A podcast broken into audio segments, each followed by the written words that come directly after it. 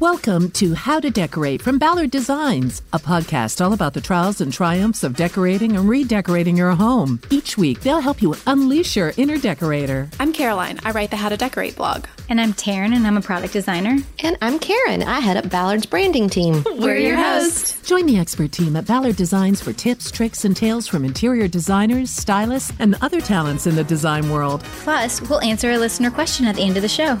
So don't forget to send them to podcast at ballarddesigns.net. Yes, we love answering them. And now, on with the show. All right, so our guest today is Alyssa Rosenheck. She is a renowned interior and architectural stylist and photographer. She's also a cancer survivor, a lifestyle expert, and now an author publishing her first book with Abrams, The New Southern Style. Welcome to the show. Thank you for joining us. Ah, thank you for having me so much. I'm excited to be here. Okay, I loved your book. I feel like it is a it's not a design book, but it's masquerading as a design book, but it's really a I'm, it's really She's, a book. she's outing me already. That's right. no, you but it's are. it's so much better than that. It is a book. It's a compilation really about a of stories about people and it's a celebration of creativity and it's also a celebration of this thing that you've coined or a, a term that you've coined the new southern movement and um, we'll get to that more in a bit but i just first feel like you have to start with your story because it is sort of the linchpin of why all of the storytelling happens and so maybe you can start us off there Yes, thank you, Caroline. Um, first, I want to say that with this project, I really wanted to focus on substance. I feel like our style is really a halo to our substance here, and I wanted to produce a project that really celebrated that. So, thank you for acknowledging it. Um, and my story is filled with a lot of life pivots. And I think when readers pick up this book, I want it also to be a friend to them during their own life pivots. And it's been definitely, this story's been brewing inside me for a really long time. I spent my early 20s and 30s really making choices from a place of fear. And I feel like life is always speaking to us, and it's whether or not we're listening. And I really started to listen when I was diagnosed with cancer at 32 years old. And um, for those who who don't know me or my story, I grew up in Tulsa, Oklahoma. Um, we were one of the only Jewish families in our community, on in our neighborhood, and you know that came with its own set of, you know. Relevant topics that I think that we're all experiencing today and one of the reasons that I really wanted to write a project like this. And then I just wanted to focus on structure and stability in my early 20s and early 30s and having that financial freedom and independence was something that I was really gravitating towards. And so I worked for two Fortune 100 companies, and then again um, was was diagnosed with cancer, and it just stopped me in my tracks. And I feel like whenever you hear that something could be really wrong with you, um, you pause. And for the first time when I was 32, I, I took a step back and I really evaluated what my life was and where I wanted it to go. And I had never taken that stillness for myself. And now I really feel like stillness speaks to us. And we live in this really noisy world with all this chaos around us. And it comes at us at all directions, especially now as we're wearing so many different hats and there's all this other pressure going on and what's going on right now in our current climate. And um, I really celebrate those small pauses we get to take for ourselves. And that's what cancer did for me. And from that point, I followed these little inner creative compulsions that I just never listened to at that time in my life. And I feel like when you start saying yes to yourself, the world starts saying yes to you as well. And I picked up a camera for the very first time. I had always been drawn to photography and drawn to that creative visual aesthetic and never really listened to it until then. And it was my healing catharsis through cancer and connected me to a really incredible career in Second Life, which is where we are now. Very inspirational. Thank you. Incredible. Yeah. I kind of glossed over some stuff, but yeah, yeah. but you talk about okay. it in depth in and the we book. jumped, you know. That's why they Um, got to get the book, Yeah. you know, to get the full Mhm. story. So. Yeah, but it it did it really did connect me to um I really feel like when we lean into our creativity it connects us to our meaning and to our purpose and it did that for me. And we are a culmination of our experiences and I think entering into the creative landscape when I did almost 7 years ago I I knew I wanted to focus on interiors and architectural photography I started shooting my condo, getting ready to prep it to sell it at the time. And I fell in love with it. It was just such a moving meditation for me. And it felt like a form of prayer. And it just was such a beautiful release that I had never expected. Like time stood still.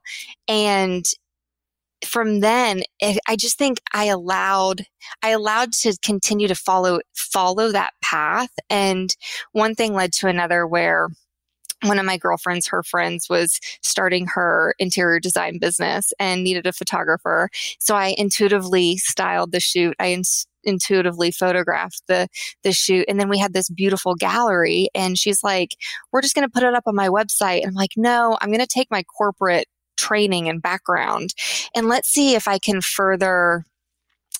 give you a return on investment with my services and get you more clients. And I started focusing on the digital landscape about seven years ago when nobody was doing that, and um, and pitched to editorial outlets online, and found this really incredible synergy with my clients, getting them placed, getting them momentum, having them receive more clients and attention.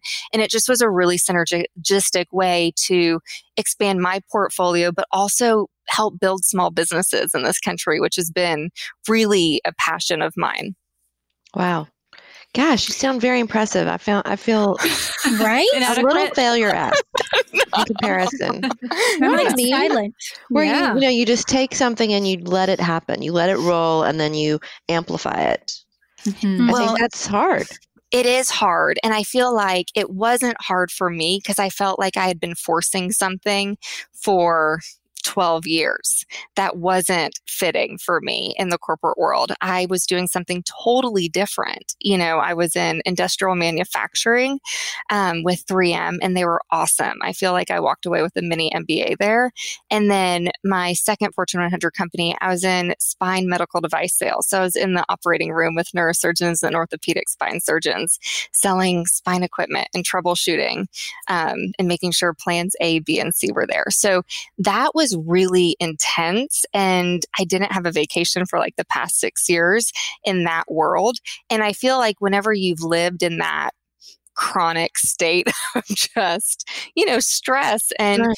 meeting a bottom line and competing and all of these things whenever you like pick up a camera and you're like this is creativity this feels amazing i'm gonna like let it speak to me now and not Mhm. force it I, I just think it's also amazing that you had just the self confidence and faith in yourself to just embark on this whole new challenge that yeah, let's try something. you yeah, Yeah. i mean that's yeah it's It's an incredible story so talk to us a little bit about this what this new southern movement because Mm-hmm. it's something you've coined and it's the title of your book obviously so um, tell us about it Yeah. Well, the thing that makes the New Southern so exciting, it's a, it's a movement and it's grounded in cultural change where we're really honoring and humanizing our differences through the lens of creativity. And for me, I really like to understand where we're going, understand really where we've been to navigate where we're going.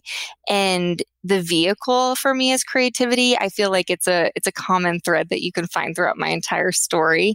And I've also looked at it as a expansive tool to have really interesting, challenging conversations. And it's something that lives within all of us. And, you know, I'm living, breathing proof that, of that since I didn't think I had a creative bone in my body until I was 32 years old. and I'm highlighting chefs and makers and designers and artists and authors and all of these incredible creative entrepreneurs where I'm documenting how really our creativity transcends division and unites, and we're all using our voices to further our communities and acceptance and using our gifts in a really vulnerable way. So, do you remember exactly where you were when you came up with this idea? Um, yeah. um, I do. I was flying to a project in Connecticut. So I was just going through LaGuardia. I was getting my rental car in Queens. And I, you know, whenever you have those ideas and it's like living inside you, but you just can't put a name to it. And I knew, I think it's really easy for people to tell you what they don't like before they tell you what they like. And I was like, I don't want it to be like it's not the old Southern for all of these reasons. And I want it to be the new Southern because I want to breathe fresh new life into what people think Southern style is, Southern creatives are, what we're doing here, but not dismissing the past. I want, we're owning the past. We're owning the very complex nature of what this region is and the, the very guilty past here. But we're also, we're honoring it. We're acknowledging it, but we're also taking some really beautiful time old traditions and breathing new life into it with a lot of incredible human beings in this project.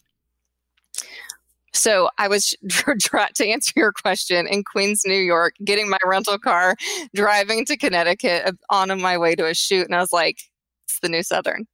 I love it.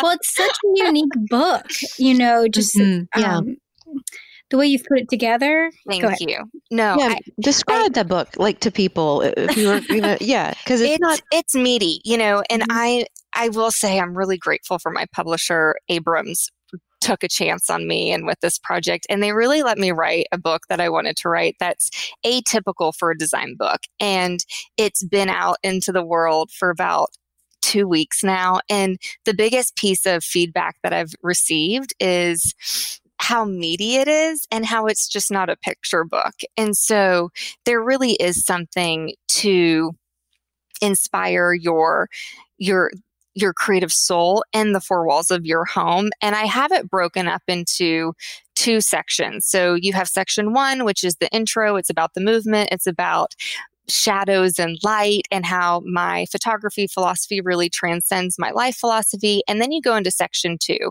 And section two has six different design genres. So there's something for everybody from laid back to collected to preppy to playful to minimal to all these to coastal.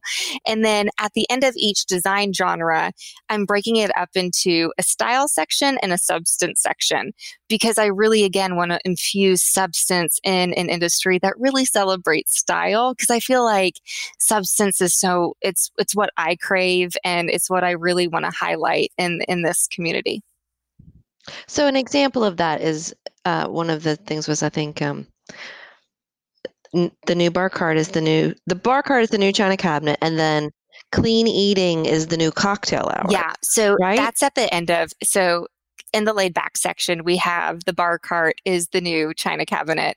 And then we also have evening rituals are the new nightcap. And so I am somebody who thrives off of rituals. Do you guys or do you guys incorporate yes. rituals? Yes. What are your some of your favorite rituals?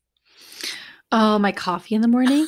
yeah. I mean, I feel like that's mm-hmm. everyone, but yeah. I'm very particular about it. Yeah. But yes. Mm-hmm. I looked at reassigning meaning to our spaces, our everyday spaces, and I want this to be really relatable. And so I really love tub at night. I love, I think water is such a huge source of renewal and regeneration. And, um, you know, I have my simple bath routine and ingredients and like in what I use followed with a meditation. I mean, I, I totally agree. Like it's it's soulful. And it's really um the thing that I thought was so surprising and and really a great fit for our show too is we are always talking about how your personal style and the way that you live is and acknowledging those two things is really going to yield a better result in your design and in your life. You're going to be more, it's going to be more beautiful. It's going to be more comfortable. It's going to be more functional, but you have to be honest about yourself and your your own style and your own life. And you are sort of taking that same concept but you're applying it to your actual life. It's sort of the reverse. You know what I mean? You're saying that, yes. like, okay, if you yourself acknowledge your own personality and your own needs and you embrace your creativity and your imagination, then you're going to have a more beautiful life and a more fulfilling life. And yeah, that sort of blew my mind. They they communicate very well together these concepts, and I even have portions in my own home. I believe I I'm a huge believer in the power of visualization and having little visual reminders, but also I created our space, our home. My husband and my our puppy live here. Um, to have a lot of visual rest. And when you walk in, I want it to feel peaceful and welcoming. And, you know, I want you to sit down and take a deep breath in and a deep exhale out and just want to stay a little bit. And I feel like I've achieved that through some of the moments I've, you know, incorporated into our home. But I also have really strong symbolism with the artwork I've incorporated to remind me to dig deep eh, on those days that I really don't you know? and I'm like, okay, if she can do it, I can do it too. And so mm-hmm. I definitely have those visual representations in our home for that. So I feel like it they they communicate very well. And I feel like, you know, I, I, love collected spaces and I love spaces that really make you stop and and feel feel like home and there's a, a warmth attached to them, but also like a forward vision attached to them as well. Mm-hmm.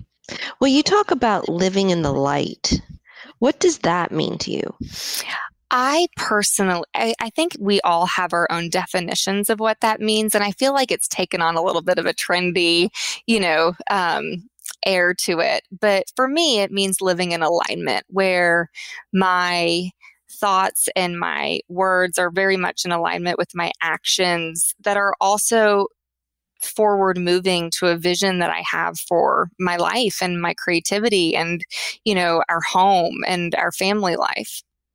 That's it's it's in harmony. It's a it's a certain groundedness and a rootedness in it. Mm-hmm. So you're kind of living in your own light, yeah, a little. Yeah, we all have it. We all it's it's, yeah. it's within us sort all. Of acknowledging it. Yeah. Mm-hmm. Thank you. And I love that you have mantras too. You like say in the morning. I do. I feel like how we wake up and even the night before, like the tub is really symbolic for me to process the day, whatever that meant for us that day, and really prepare us for the day ahead. And when I wake up, I'm not perfect. I wake up on the wrong side of the bed, but these are where these mantras really come in. and it's how I'm going to show up for myself today and how I'm going to show up for my community today and what that means. And, you know, as a creative too, we're all creatives on this call. And, you know, it's, it's, getting inspired it's it's getting ourselves and our our mindset in that receiving mode so we can receive inspiration and create for mm-hmm. ourselves and our businesses and our communities. And so um, I definitely wake up with strong affirmations. And then I really focus on managing my energy versus my time too. So what's lighting me up, what's giving me energy, what's making me excited versus like what's draining me and what I want to walk walk quickly mm-hmm. away from. you have some tips on your website for counteracting burnout with creativity. Would you mind sharing some of those? Because I do feel like, especially right now, the burnout on creativity is hard. Mm-hmm. Yeah. I think, um, first of all, to be creative in this climate right now is a privilege. And so I know to a lot of women who are in my community, they're wearing so many different hats with remote learning and, you know, managing jobs and schedules. And so sometimes creativity is just resting and pausing and, you know, having your cup of tea or coffee in the morning and not thinking about things. I do feel like creativity for me, you have to release in order to receive. You have to really get out of your head, get out of that that that stressful anxiety driven energy and you have to really cultivate a strong self-care practice for creativity and that's something that I really had to learn when I was writing this book on deadline. You know, you have, and it was a different form of creativity. Writing's a different form of producing, whereas I'm walking into a really stimulating home and environment and I'm like lining up the shots, like it's already there in front of me. And I, I'm like working that puzzle piece together. And so, in order to counteract burnout with creativity, I think you have to it's counterintuitive, but you have to show up for your creativity every day. The more you show up for it, the more creative you are, the more it begets more creativity. And for me, if something's not working or if I'm feeling a little drained in one area of my creativity, I unplug and I rest or I go for a walk or get outside or listen to some music or work on a different creative project and then come back to the thing that I was working on. And again, it's affirmations in the morning, it's managing my energy in the afternoon, and it's a really strong renewal practice in the evening that I have outlined in the book. Okay. Is your husband in on all this or how does that work out? he's a surgeon, right? Because I feel like he's you know, his brain might be in a different place. Wait, say that again. Mm-hmm. is my isn't he a surgeon? He is a surgeon, right? Yeah. So I feel like his brain might be in a different place. Is he? Does he like go with all this? Is he also like I have a mantra and I take a tub? No, and... he thinks I'm a lunatic. Okay. okay. no, we are like right brain, left brain. oh my gosh, I love it. So you're burning sage in the evening, and he's like, "What he's are you like, doing? Ah, what is Fire alarms going off? Stop it!" he's like, "What does that mean? Manage energy? I don't understand what that means." I love it. I love it. but he's so funny too. He's my favorite example because um, when people are like i'm not creative he's he's the first one to say he's not creative but there have been moments where i'm like ben i need you to help me take a like a behind the scenes picture here of me and he is incredibly creative. He just has not allowed himself to access that part of himself or has allowed himself to be still enough because he's over here in this very cerebral realm where a plus b has to equal c you know? He's right. like i can't be creative in surgery you know that's right. when you yeah. get like lawsuits so, i don't want i don't want a surgeon that's deemed himself creative. No, no, no. But he, um, he is he is incredibly mm-hmm. supportive, mm-hmm. and you know we balance each other out. It's mm-hmm. it's it's definitely that good balance. So if I think I'm mm-hmm. having a mm-hmm. bad day and he comes home and he shares his day, it puts everything into perspective. Mm-hmm. Especially, sure. yeah, yeah. So well, I do think that like creativity is not just relative to the arts. You know what I mean? There, there are tons of ways. Like a, an accountant could be creative. The sure. way that they, it's just it's, way they hide your money. Yeah, I mean, your whole book, offshore account. Yeah. Like, who's who are who's doing your accounting? no, your whole book is about. We don't want accountants or doctors. no, no, I just mean that like um creative isn't just like everyone has their own version of creativity. Like I yes. have this guy friend who is an accountant and he thinks it's like the greatest thing in the world. He loves it. And I can just see him like getting into the zone. He's like looking at numbers and obviously numbers are much more um, here, but I just think that kind of to what you were saying, creativity is a lot about openness and that can come in lots of different ways. Maybe I'm right. just being No, that's absolutely real. true, Carolyn. I believe that. Because you, you see that all the time at work, you know, cross departmentally. It's not just the creative department. You'll see someone in operations or, you know, someone in finance come up with a thought. And it could be, you know, like there's that story about I know you'll have heard the story about the you know the the truck and they couldn't get it through the bridge and they brought all the engineers and it was just like one inch too tall and blah and then like the, the four year old was like, why don't they just take the air out of the tires? And they're like, oh, you know, yeah.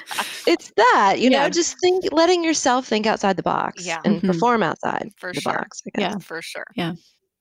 But that's what's so great about this book is you just everyone's creative, but it's so different. Uh, mm-hmm. yeah, just so different. It is so, so different. different. Um, and I like that you asked them all a lot of the same questions. Yeah. Maybe you asked them all all the same questions, but they didn't all like exactly mirror each other, which I thought was great. Yeah. Mm-hmm. No, it was it was incredible. It was a really it was a really rewarding process.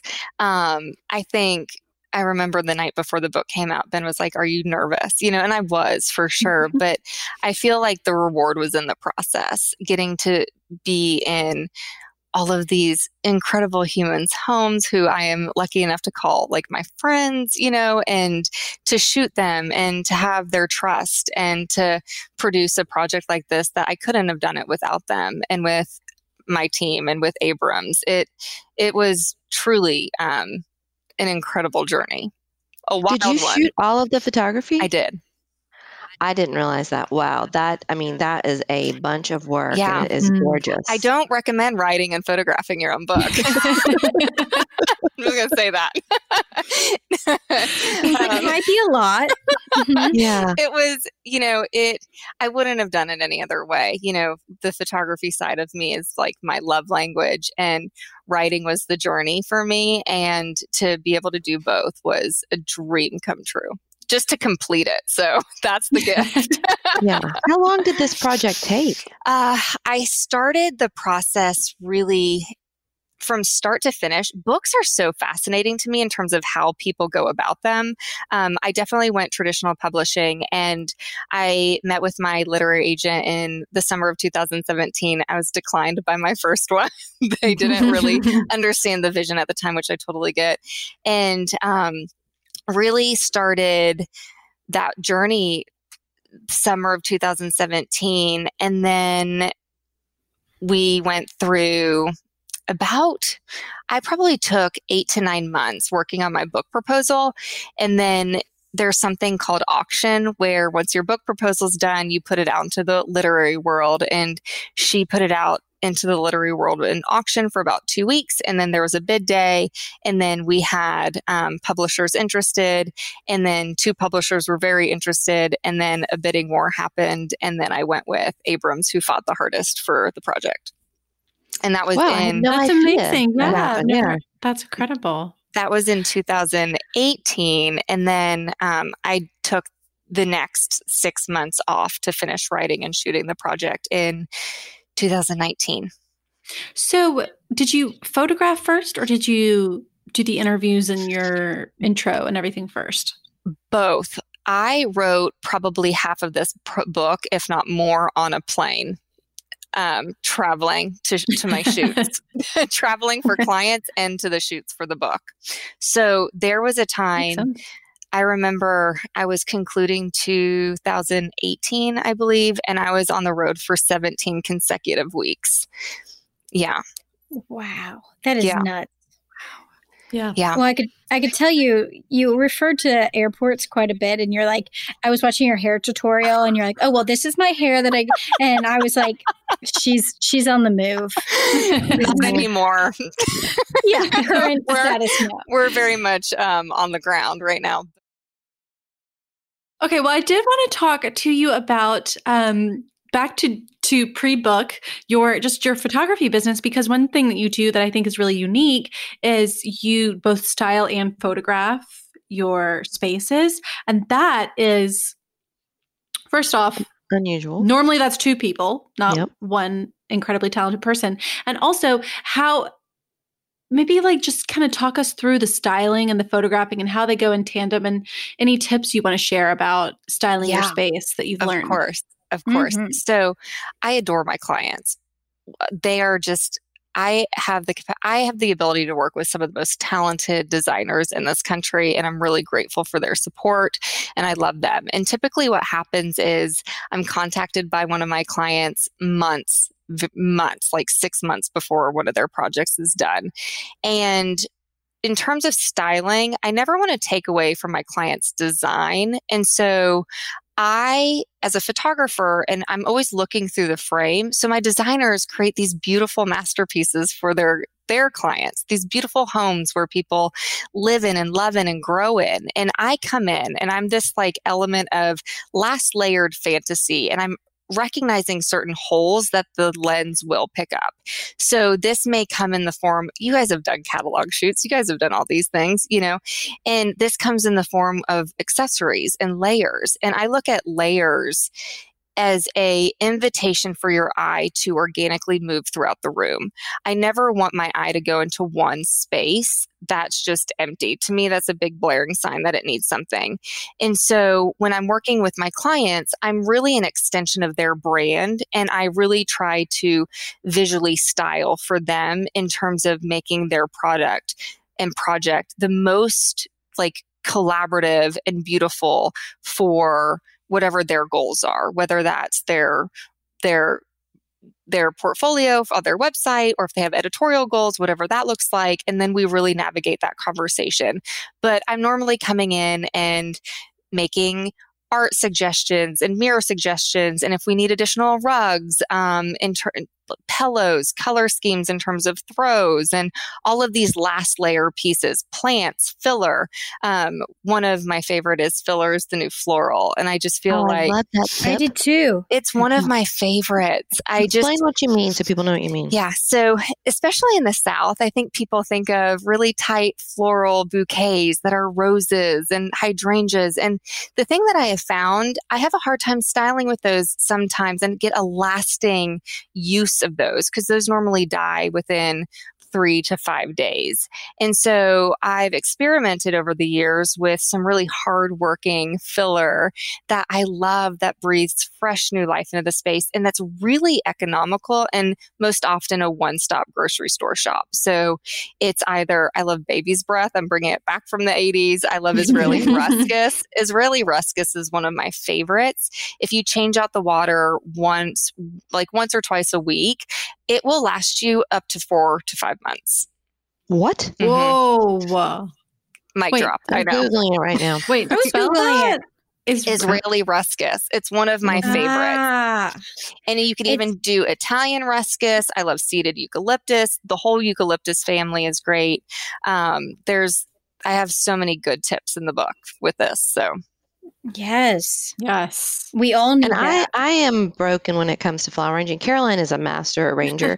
I just cannot do it. I don't, I, I try and it's always a disaster. So this is so helpful to me because I can do that. I Yeah. I can do And I- that. life is like and if and this doesn't always apply to some of my more high end editorial shoots we will we will go above and beyond for those but this is like just really easy approachable really relatable tips for everyday use this is the stuff that i have in my home every day and yeah my israeli ruscus i change out the water once every two weeks and it's lasted me for four months now That is That's great. crazy. i know That is crazy. Are you sure it's real? it's real it's real um, okay, well, one thing we didn't talk about is how did you pick the people that you were featuring in the book?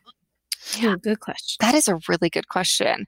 I wanted a really broad range. I know that this is an interior design book, but I really wanted to show the depth of creative spirit in the South. And so I wanted to hone in on having really beautiful chefs like Maneet Chauhan, who has totally changed the culinary landscape here in Nashville. And she also just came out with her book, to then Bobby Berk, who is an icon, you know, and then Leanne Ford, who is incredible and just does so many beautiful things with white and black spaces. I mean, she is just a doll. So it's really about people who are using their voice to further their own communities and using their gifts in a really vulnerable way. And most of which, you know, are people that I've I've admired and some of my heroes or really, you know, beautiful friends of mine that I've been able to work with through the years. So none so they weren't necessarily your clients before. No. Were all of the um and I know you sort of talked about this with creating your your proposal, but um had you photographed any of their homes or any of these spaces before the book? Um, a few. So Elsie Larson, who is incredible, she's known for a beautiful mess. But the thing that I love so much about Elsie, not only is she just a really beautiful human inside and out, she's really pioneered the tech space within her like app a color story. Not many people know that. She is like a fear- fearless female leader in that space. And so i really wanted to shine light on that as well. And um, elsie and i have a really fun story. She moved to Nashville and was um, approached by Country Living to do a shoot for some features for them. And we had never met, and she selected me as her photographer because we had both admired each other. And so it's just, it's been beautiful stories like that that have been more kismet and, you know, just a good synergy around. And so, um, she's been, yeah, I shot her before I put her in the book. That's well, that's going to make you feel good. Yeah. yeah. There's, you know, this book is filled, there is a palpable humanity and a really kinetic creative energy attached to these pages. And it's something that I really think that you could read from start to finish or open it up to any page and really feel right. that inspiration. And so that's mm-hmm. what I mm-hmm. really wanted to do. And then, or you can just have it as a design accessory on your coffee table and never open it if that's also the case. I, but that's a great point because it is in nuggets. You know, each person's profile is, you know, maybe six pages or something, three spreads. Yeah. Mm-hmm. I, I read it on a screen, so I, I wasn't able to flip through it. So I don't know exactly, but it was, you know, it felt like that. So you could just, you know, open it anywhere, find mm-hmm. a person it is mostly women, which is kind of fun. Um, and and you know really kind of get inspired about. And some of them you know have nothing to do with what you do, but you know eh, yeah, it was great. I love that yeah. that sort of like bite size um, inspo. And I wanted to yeah. show the range of creativity and how it's just not in one linear path you know it it takes form in every different area of these these individuals lives and you know they inspire me and um, i'm hoping that's what this this project really i feel like is going to help those tap even more into their creative power yeah. Uh, the, the thing i loved about it and that i so appreciate about the creative community myself is that I feel like creativity is not something that when you're a kid people really encourage. You know like when you're in high school they're like oh don't be an artist. Like you can't make money that way. money. Mm-hmm. yeah and and there's so many people that i know and have met and you know you read about in your book or in magazines that have really created a successful career for themselves doing something very niche and something that is creative and i think that your book is a great example to show like kids in high school just like you don't have to give up this hobby or this interest that you have because you think that it won't make money like what a silly mm-hmm. thing to do you know mm-hmm. i mean obviously money's important i'm not discounting right, that we all but, need to eat.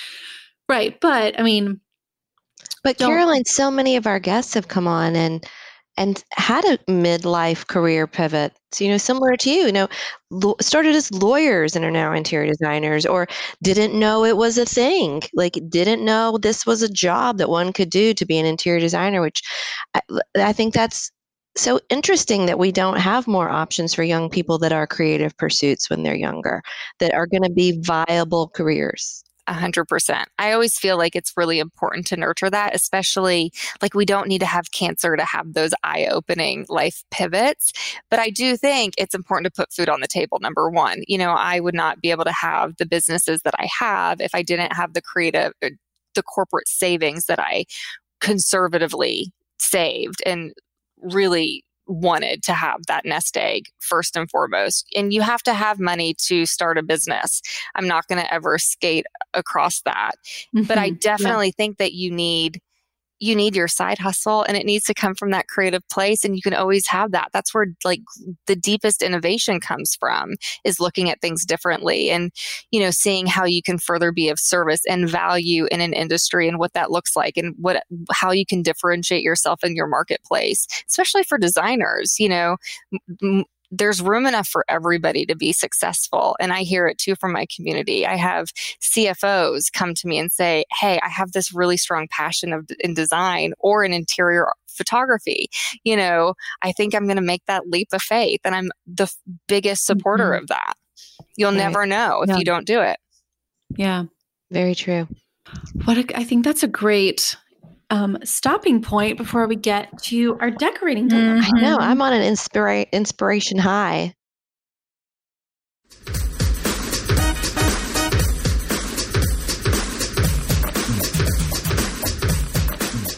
It is from Cindy, and she writes and says, Hi, ladies. I love your podcast. I discovered it early this summer and I instantly became addicted. Here's my decorating dilemma. I hope you can help. We have been doing some updating at our home during these crazy times, and my current dilemma is the great room. We recently replaced the carpet with hardwood, got a new sofa and love seat, stained the concrete hearth top, painted the piano black, and replaced some track lights above the fireplace with can lights. So we definitely have to paint the ceiling too. We still plan to remove the carpet from the steps between the foyer and the great room and update the balusters and iron spindles and new newel post. Now I'm stuck regarding paint for walls and trim, and of course, any other suggestions you might have. Um, please see the pictures attached. As you can see, there's lots of windows, natural light, and angles. Our house has a unique floor plan, and once you start painting, it goes on and on. Are your accent are accent walls out? Should we paint the cabinets in the bar area? And if so, what color? What are your color suggestions for trim and walls? Also, the front door area, fireplace, any help you can give would be greatly appreciated. Thank you so much, Cindy. Okay, I'm going to describe Cindy's room. Cindy sent us a lot of really good photos, so it's easy to see what's going on. She uh, she has beautiful new hardwood floors. Um, she does have, like she said, it's a really open space, and there are interesting angles uh, for the ceiling. So, uh, and but there's no upper trim. It doesn't look like, but it does have you know sort of a slanted ceiling the whole way through the space. So it starts at sort of like I'd say nine feet, and it goes up to maybe 20 feet in the foyer. Um, I'm making these numbers up, but maybe it's it's it's pretty tall. Um, and sh- and every, all her furniture and everything seems pretty neutral. Uh, her new sofa and, and rug and everything. There's some navies and tans. Um, and then she has this kind of fun and funky fireplace. Um, that's also the, the the stone brick appears to be sort of tans, and then she has what I think dates the whole place, which is this wood trim. All of her trim is a brown wood. She has a cool little built-in bar area in the in the family room that also is this same sort of honey colored wood and um, and then in her foyer it's around the door and it's around the windows and all of that so uh, um, and she and then the walls are all sort of a neutral tan except the fireplace wall which is a, a brown and she's like what should i do Alyssa, what should she do? Well, I think it's a really great open space. I would love for it to all be one color. I'm not a huge fan of statement walls unless it's done really intentional throughout with like different fabrics and textures and like really tying in those colors. I would love for it to be like light, bright, open and airy and really reflect all the windows she has in the house. And then maybe reassign meaning to the big room, like bring the furniture into the fireplace a little bit more. And I like the bar area, but I don't know. I almost would want to see those top cabinets gone. And if they could just build, keep the bottom, mm. yeah, and if they can do shelving for bookcases above it, mm-hmm. yeah, yeah, and, and, like, like, yeah, like and even even put in like even a little card table. Like this is a big great room meant for people to gather, you know. I just think it's so big and we could do yeah. like a little table back there, bringing the furniture closer to the I do wonder why she ha- doesn't have her sofa closer to the fireplace. It's just in um, the middle of the room. Yeah, it's Feels- not really oriented on anything except mm-hmm. I think she centered think it on centered, the window. Yeah. But I wouldn't worry about that, Cindy. Like mm-hmm. push yeah. it all down and, and really, yeah, mm-hmm. get some intimacy down there. And then you could have another area behind it that's usable. Yeah, mm-hmm. I would I lean towards like lighter spaces and then incorporating the color in the accessories. And so mm-hmm. I would want to see would you who's who's for statement walls? I agree that they need to be very intentional. Mm-hmm. Yeah, um, and we get a lot of back and forth on the podcast about it, you know, because it, it's I, it's yeah. one of those things that can go awry. The biggest bang for your buck is making everything one color in that room and then bringing in texture and layered accessories within the same tonal family and then pops of color with great art, you know, or something along those lines. But definitely make the space more intimate with your seating arrangement push it forward. Like I want to see it all, even like we can incorporate a different, another chair just to flank it and just bring it all to the fireplace. I like your idea. Uh, a card table or like a little like a round table maybe mm-hmm. behind mm-hmm. the love seat like if she pushes that whole section yeah. closer to the fireplace then she's going to have a lot plenty of room yeah, behind yeah. that maybe I mean, maybe she could do four chairs around an ottoman in front of that sliding door, or the card table idea Yeah, she can Or even do a long, like a seat area. longer, a longer little side table behind that couch. Put another lighting area there. Atta- Mhm. you know, benches under. She has something behind it, um, because there's a little plant and stuff. Are you talking about her long sofa, right? So she should Yeah. put some lamps up on that, Yeah, on the sofa, beh- on Definitely the table more behind lamps. the Yeah. sofa. Yeah, you need some more lamps in there, Cindy. but I do like. I, I like Alyssa, both. so when you say paint the whole thing um, light or white or a Mhm. color, so should she do uh, the trim just a different sheen of that? Yeah. I know that gets a little bit more expensive when you're painting trim, but I would have everything one color. Okay, I I think she should do it all white. I. And I, w- Ew. I, I, feel like it'll feel like an art gallery, just beautiful in I there. know. and and okay, I know that those big tall walls where you just have huge I, I I feel like I know what she was trying to do. Because her walls are so big, if this were you know, I imagine she was like, okay, they can't all be white because then it's just going to be huge walls like and and ceiling. But I think what she needs to do is do all white, accentuate the wood trim. That's what this is what I would do. Anyways, um accentuate the wood trim, which I think is has a lot of character to it. And um but you'd keep the wood trim? oh yeah, I would keep the wood trim. Oh, I would not. Mm-mm, I Mm-mm. wouldn't I would either. paint I would that get wood it. trim. I think it dates it. yes. We can just keep it. Okay, continue then. But, but okay, but you know Would what? you she could paint it too. That's reincorporate- fine. Would yeah. Speechless. Sorry, no. I think you can get away with it if you're installing like panel molding on the wall. You know what I'm talking about?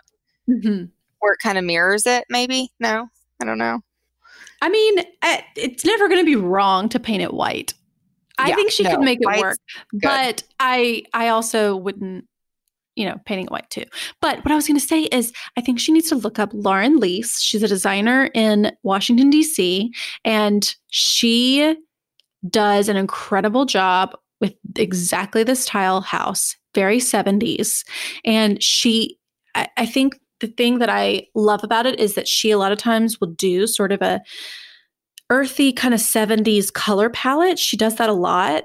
And so it feels very um appropriate for the style of the house and she does she really embraces the style that 70s kind of vibe like you have this vaulted ceiling um lots of wood but she does it in a really modern way in the way she styles it so she needs to order lauren's books and look at her portfolio. great.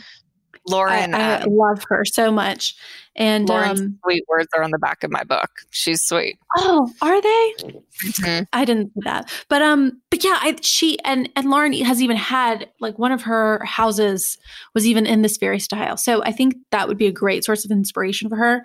And um, I would if I don't know. So if I were so if it were me, I would just do the white walls, but like work on your art collection. Get some huge pieces. Well, I know I'm serious. Like No, you I'm do have a lot of blank walls, but get some like do not buy anything for your walls that is under 24 Like- inches, like 30. It Oh, needs well, to be yeah, I like was 40 gonna say, like, 40 needs to be, like inches. big. get Mhm. big stuff. It doesn't have to be expensive. You can find a photograph or something that you want to blow up or, you know, make something or find a giant basket that you want to hang. Um, it doesn't have to be, you know, something that's precious or crazy expensive, but I think you need to get a couple, two, three things that are just huge and let that carry the full wall. That's what I would do. But she doesn't have any wall space. She has a bunch of windows. She does flanking Yes, Right flanking here. the windows there, she could So, she could like- beef up that art for sure. right above the TV. Above the She TV. has Mhm, tons of that- wall yes, space and yes. above the bar. And I think that bar would go away because right now Mhm. you just want your eye to continuously move. So It I needs to love- be Yeah. white. yeah, Mhm, it needs to be all white. Yeah. Yeah. Agreed. We even the banister. I would paint the banister. Yeah. Like she has this dresser kind of back against the sliding what what looks like a sliding Mhm. door. It is kind of hard to tell. Um like I would take everything off that dresser and do one huge piece of art over it. Mhm. Yeah, with like Um, a chair, maybe. I mean, I get that I'm Karen and I Mhm. are both notoriously against photo frames. I but hey, maybe you take all of the photos that are in those frames and do a gallery wall in this little Yeah. staircase behind that chest. Like Yeah. in a stairwell or something. matching frames. And yeah. now's a really incredible time to be supporting local artists, which I'm sure they have amazing Mhm. things. You can even do big tapestries, like any type of cloths you want to hang, like quilts, whatever that is. I mean, you have definite wall space here for that. Mhm. Good real Yeah, I think outside the box for sure. Yeah. And the other thing too, I think that is amazing, um, or like a good strategy if you have giant ceilings like this, is light fixtures. Yes. Pick stuff. I mean, I, Like if you don't can need understand she does have a fan. fan, maybe she doesn't need it. If she doesn't need Yeah. it, get rid of it and put in like a really beautiful, um, large scale light. Yeah, Would you Um, paint the brick as well? I think she could go either way. Yeah, I think it depends. I would paint the whole thing white and see Yeah, because you could always come back, keep a bucket of that, and see. The brick around the fireplace is what she's referring to. Alyssa's Yeah. referring to, and Yeah. it could be like really cool and funky, Yeah. or it Mhm. could, you know, be like, mm, meh, meh. Yeah. See, and and that's sort of the reason why I am not hating the wood trim. I I think it can work. Um, don't be a hater. I mean, I, I totally understand. I, th- I think to your point, um, painting it white to match the walls is going to instantly update the space. I think she could also update the space in other ways too if she, you know, Paint's the easiest. adds. Well, yeah, yeah. So, anyways, I could go either way. Mm-hmm. Yeah, I think Yeah. you can make it work with a wood trim. It might be a little more work though. I think it'd be harder. I think it. Mhm. I think she might need someone. She might need a professional to help her out because I, you know, it's that's it's a tricky thing to have Mhm. a house of that era and make it cool. I don't know. I don't know the right word. Not that your house isn't cool, Cindy. That's not what I'm trying to say. But you know, to make it feel current Mm-hmm. Right. uh, and Mhm. not go, oh, I know that I know the year this house was built. Mm-hmm. But here's walk in. here's my, here's the only reason why I'm advocating, especially for the brick, to leave it or at least try to leave it, Mhm. is because I think s- too often sometimes people are like, "Oh, just paint it."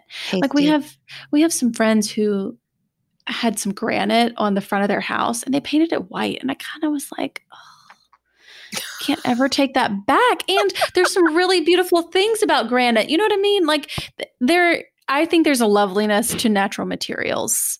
I, Yeah. I can see how sometimes they're not always the most, you know, modern looking, but to my point, Mm. someone like a Lauren Liess can show you how you can take a natural material that is in its original form and make it feel cool. It doesn't Embrace have to be, yeah. Mhm. So I Mhm. don't know. That's a good point, Caroline. No, it is good. I think you have to be more adventurous. I think if you are a safe person and you want the safe route and you want updating, solid layer paint, like I did to my own den, highly recommended. You know, the wood walls just didn't didn't stick. So I mean, true. I, I I also don't think that it's like too precious. Like you shouldn't. Yeah. I painted brick in our house, so I'm not totally against it. I just- kind of like the fireplace. I gotta admit it. I think it looks sort of mod. Yeah. Yeah. Well, and here's the thing I think too about the 70s, especially the 70s are really in right now. True. So I think you can get away with a little bit of it. Well, do you think she needs to incorporate a little bit of that into her decor then? You know, maybe like you were saying, instead of a piece of art, maybe she gets a cool like macrame hanging. Mm-hmm. And maybe that's over that chest in the back to kind of echo that vibe a little Mhm. bit or something. Or maybe she's got some cool vintage barware that she decks the bar out in cool like 70s barware or something. Something that kind of just brings it all together Mhm. and, I and is a nod a nod to the the heritage of the home. Yeah. I like that, Karen. Well, thanks. You're welcome. Yeah. Well, Cindy, Good we love luck. that you're a fan. Yes. I fun journey. love this room. I think it can look Me so too. cool. I'm excited for her. Yeah, Yeah. And it has some great after. light. Yeah. it's fun architecture. She can It make is. it fun. Yeah, tons of windows. Good girl. yeah. All right. Okay. Um, Alyssa, could you tell everyone where they can find you, follow you, get your book, all those good things? Yes, definitely look at your local bookstores. Let's support our lo- small businesses, please. Um, it's also available on all major retailers. And you can find me at alyssarosenheck.com or Alyssa Rosenheck on Instagram um, or anywhere on the interweb. so, And it's called The New Southern The New Southern Style is the book. Style. Yep. That's on the second line. Yeah. Okay. It's the new Southern. New Southern. I was just thinking, well, shoot, I think I might have said it wrong in the intro. no, it's All the right. new Southern. Yeah. Okay. Okay. Thank you, ladies, so much for having me. Thank you it's so much. you. It Thanks was for so staying up nice to meet you. Yes. I love Yes. meeting you guys. You guys were amazing. And that's our show. You can find all of the show notes on our blog, howtodecorate.com slash podcast. To send in a decorating dilemma, email your questions to podcast ballarddesigns.net so we can help you with your space. And of course, follow us on social media at Ballard Designs. And don't forget to subscribe wherever you get your podcast so you never miss an episode. And please leave us a review. We'd love to hear your feedback. Until next time, Happy decorating.